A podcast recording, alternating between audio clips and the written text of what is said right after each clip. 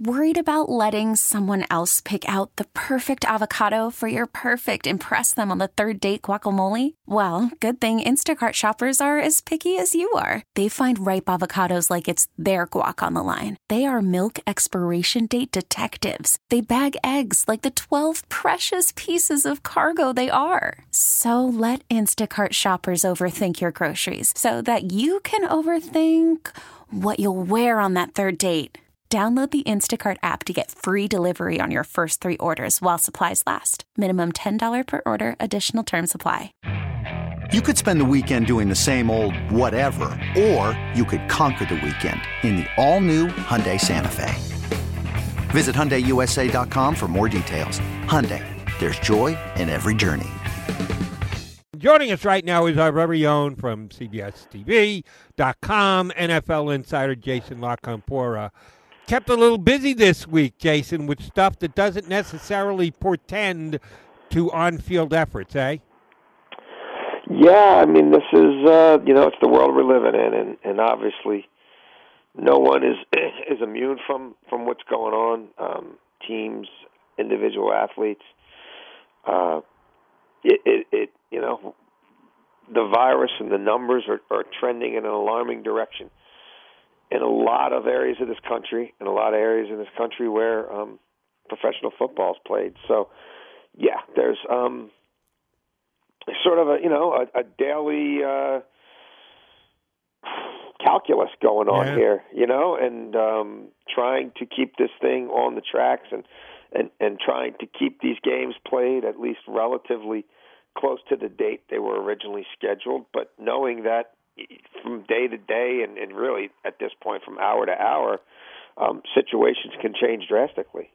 On a scale of zero to ten, zero meaning COVID what, ten meaning you better be tuned tomorrow because it may be the last of the National Football League you see this year, where do you have your uh, scare to me to write about now? I, I don't really know how to answer that question. You know, I, I just think it, it, it if, Peter, if people way smarter than me, um, you know, pe- infectious disease specialists, people who um, know more about the, the coordinated response going on here at the various statewide and citywide levels. You know, it's just such it's not a, it's not a football thing, you know, at, at all. Um, you know, players have kids who are going to school. Players have wives who, you know, might be working, or uh, you know, you could just you still go to the store, you grocery shop, you. Um, go for a walk. You know, the way this thing is transmitted, I, I, I don't know, you know, I, I, I don't know about second waves, third waves, you know, um, temperatures are starting to drop around different parts of the country. And you've got, um, you know, uh, cold and flu season around the corner.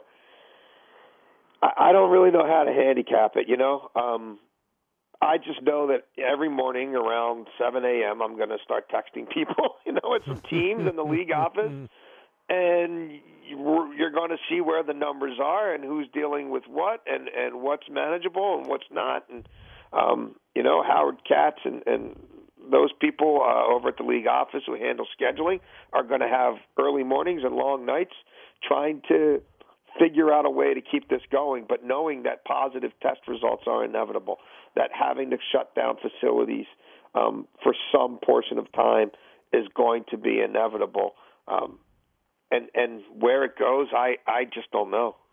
We uh, when last we talked, we talked about Tennessee and the issues they had. Yes. Uh, and some of those were self-inflicted wounds, yes. or at least it seemed that way with unscheduled workouts and get-togethers and the like.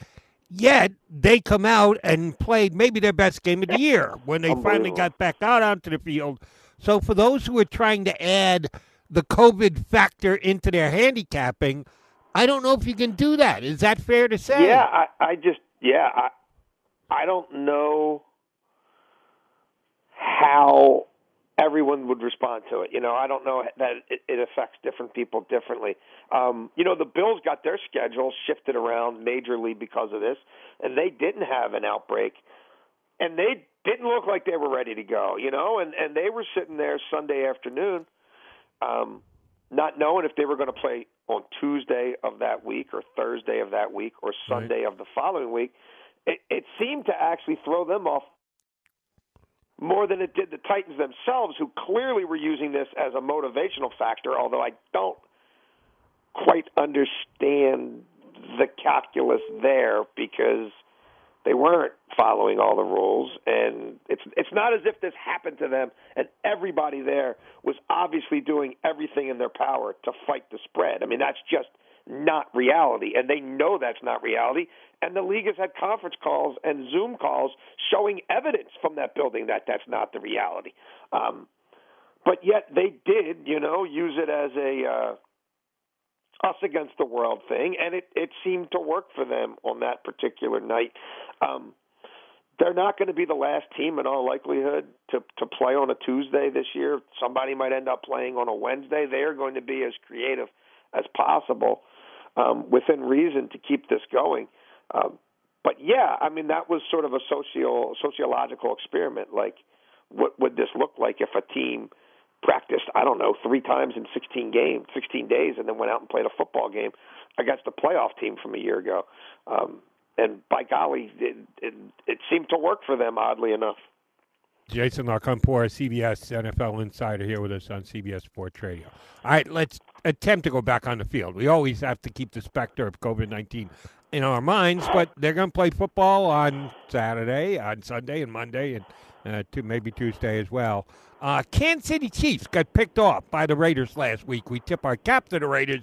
Good for them. Came up with a big effort, put themselves back in the fight for playoff contention. Uh, Chiefs just didn't look like the Chiefs, and it was their first loss in almost a calendar year time. I always hear people say this. You know, sometimes a loss can be a good thing. And it always brings me to a stop and say, all right, I got to figure out how they can actually make this claim. What's your take to that? Can there be bad losses or good losses? Excuse me. Well, I mean, I think they were – you couldn't even really remember the last time they lost a game, right? And not that they brought their A game every single week. I mean, even in the Super Bowl, they were getting whacked around pretty good into the third quarter.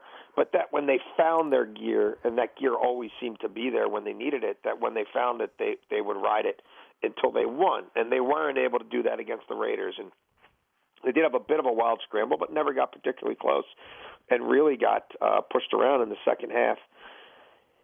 You know, it's that that stuff will happen.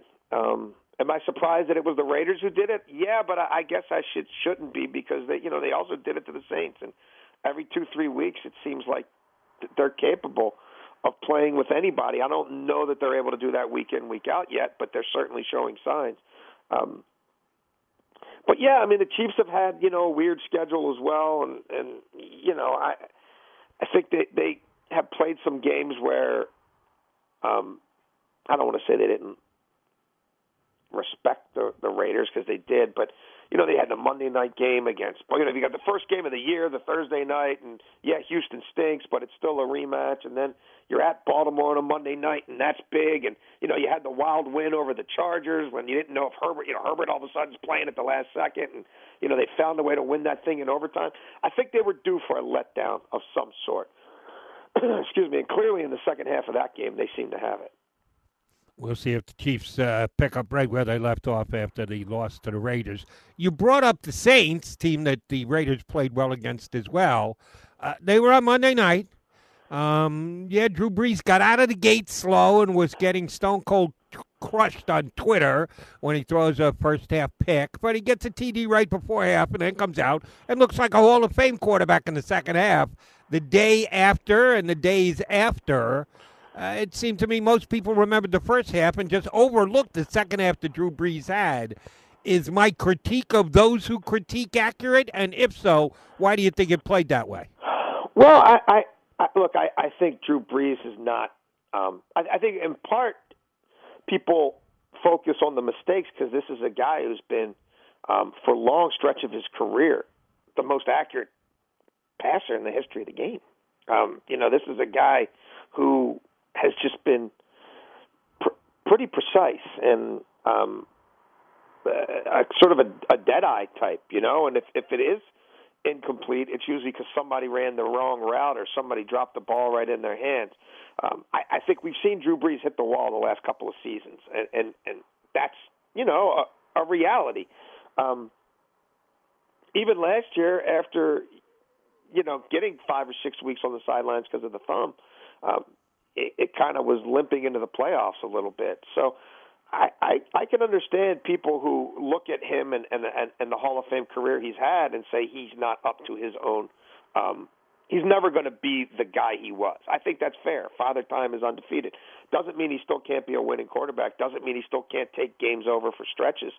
I don't know that he's a guy, though, who's going to dominate for months on end. You know, he's not a guy you're going to hear mentioned in the M V P conversation anymore. I, I, I think that stage of his career is over, but they get Mike Thomas back, and, and you know, we know that Kamara can take games over, and, and he's had to really carry a big load the last few weeks. And um, I worry about the defense. You know, it's it's not quite what I thought it would be or what it's been the last few years. Um, I do have some concerns about that team. You know, I, I don't know that they're what they were a couple of years ago. We saw, staying with quarterback, saw the grotesque injury that uh, Dak Prescott suffered last week and the very severe surgery that he underwent. Uh, he is done for the year, but it is the kind of thing that players have recovered from mm-hmm. and gotten back to their previous level.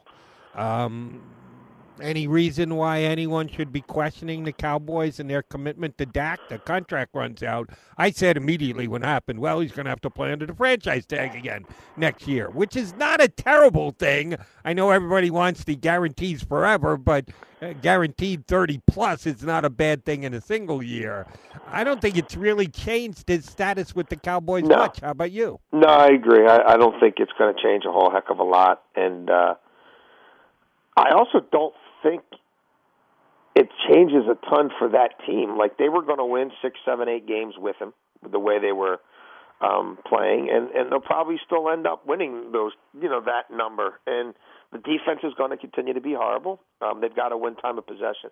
They've got to find ways to slow the game down and keep the defense off the field. Um, and Andy Dalton is very capable. It's not going to be as prolific as it was with Dak, and and, and nor should it, because it, the, the way game flow is going right now, um, it, you're going to have to score fifty a game to win, and that's just not tenable. Uh, so I, I think, you know, they're a flawed outfit that can compete with teams in their flawed division, and, you know, either they or Philadelphia will come, come out of there with the right tiebreakers and the right six, seven, or eight wins. It's not going to take any more than that. Uh, and then, you know, yeah, they'll have to reassess in the offseason, but I, I don't I don't think um, there should be much concern, really any concern, about him not being a part of their future. Agreed. We're talking to Jason La Canfora here on C B S Sports Radio. All right, the most intriguing team in the National Football League, and it may just be the best team in the National Football League, too, is the Seattle Seahawks. Unbelievable M V P-like quarterback play, prolific offense led by Russell Wilson, and a defense that is a stone-cold sieve, and teams are running up yards and points on them on a week-in, week-out basis. And Russell just seems to outdo whatever defensive shortcomings his teammates put up there. How long can he keep this up? Yeah, I, I mean, look, he's he's been this guy for a while. Um, he's he's one of the it's just it's one of the real bizarre things in recent N F L history is this guy has never been a part of an M V P conversation. That's nuts. Um, he, he's he's special. I mean, he's I think the last. Since the start of uh, twenty, the last three plus years, he's like has twenty more passing touchdowns than anybody else, and his interception percentage is like one point two. I mean, it's it's it's phenomenal, and he can take games over himself, and he does quite often. And you know, maybe they do something before the deadline to help that defense a little bit, but it's it's it's not going to be an overhaul. Um, I think they know who they are, and they understand their flaws. And the only way to overcome it, in their instance, um, is to let that guy shine and to let Russ cook and to come out throwing on first down, throwing early in games in situations where they didn't in the past, um, and, and run every bit of that offense through him instead of making sure that three different running backs each get their ten carries. So uh, they're, they're a fun team. I do worry, you know, again, when you get to January and defense tends to shine, and you've got to face three or four straight elite quarterbacks in a row. Can they? Is, is that going to be too much for Russ to overcome? Um, but boy, you know, he, he nobody's doing it better than him. Jason, last couple of weeks we have seen coaches told their responsibilities are no longer necessary. Uh, first, Bill O'Brien gets the boot down in Houston, followed rightfully so by Dan Quinn and Atlanta. Who's this week's firing? Or did we get the two out of the way and now we'll probably go a month or so? No, I, I think there's certainly situations that bear monitoring. Um, you know, the Jets, the Lions, Uh, Jacksonville. I, I would, if I was a betting man, I would bet on at least two more in-season firings. Okay, uh, and if any of those guys got the hook, I would not. You would not hear me complain one iota. All right, last thing. Um, if you could only watch one game tomorrow, and your choices were the four and one Browns at the four and zero Steelers, or the four and oh Packers at the three and two Bucks, Rodgers against Brady, which game would you watch? Um, I, I mean, I guess the, the Rodgers and Brady have only faced each other three times before. Who knows how many more times are to come, um, given where Tom is. And, you know, the Packers coming off a bye as well as they've played. Um, Tampa, you know, having halves where first half against Carolina, second half against the Chargers, where they look completely unstoppable, but other times where that offense has been out of sorts. So I, I don't think you can go wrong with uh, two of the greatest quarterbacks in N F L history hooking up for possibly the last time. Enjoy that one. Enjoy them all tomorrow. Uh, appreciate you coming on board. Thanks much, Jason. We'll talk to you again down the road. My pleasure. Thank you. Have a good night. Jason La Canfora, C B S N F L insider for both uh, C B S T V and .com, lending us some Week six insight here on C B S Sports Radio. Okay, picture this. It's Friday afternoon when a thought hits you. I can waste another weekend doing the same old whatever, or I can conquer it. I can hop into my all-new Hyundai Santa Fe and hit the road. Any road. The steeper, the better. Because my all-new Santa Fe is available with H Track all-wheel drive, so I can hit the trail without a worry in the world. Heck, with three rows and best-in-class rear cargo space, I can pack the whole family in with all our gear. We've got available dual wireless charging for our phones, so we'll never lose touch with civilization, and we won't lose touch with the primordial power of Mother Earth. So which is it? Waste the weekend, or do something a little more epic and conquer it in the all-new Hyundai Santa Fe? Visit Hyundai U S A dot com or call five six two, three one four, four six zero three for more details. Hyundai, there's joy in every journey.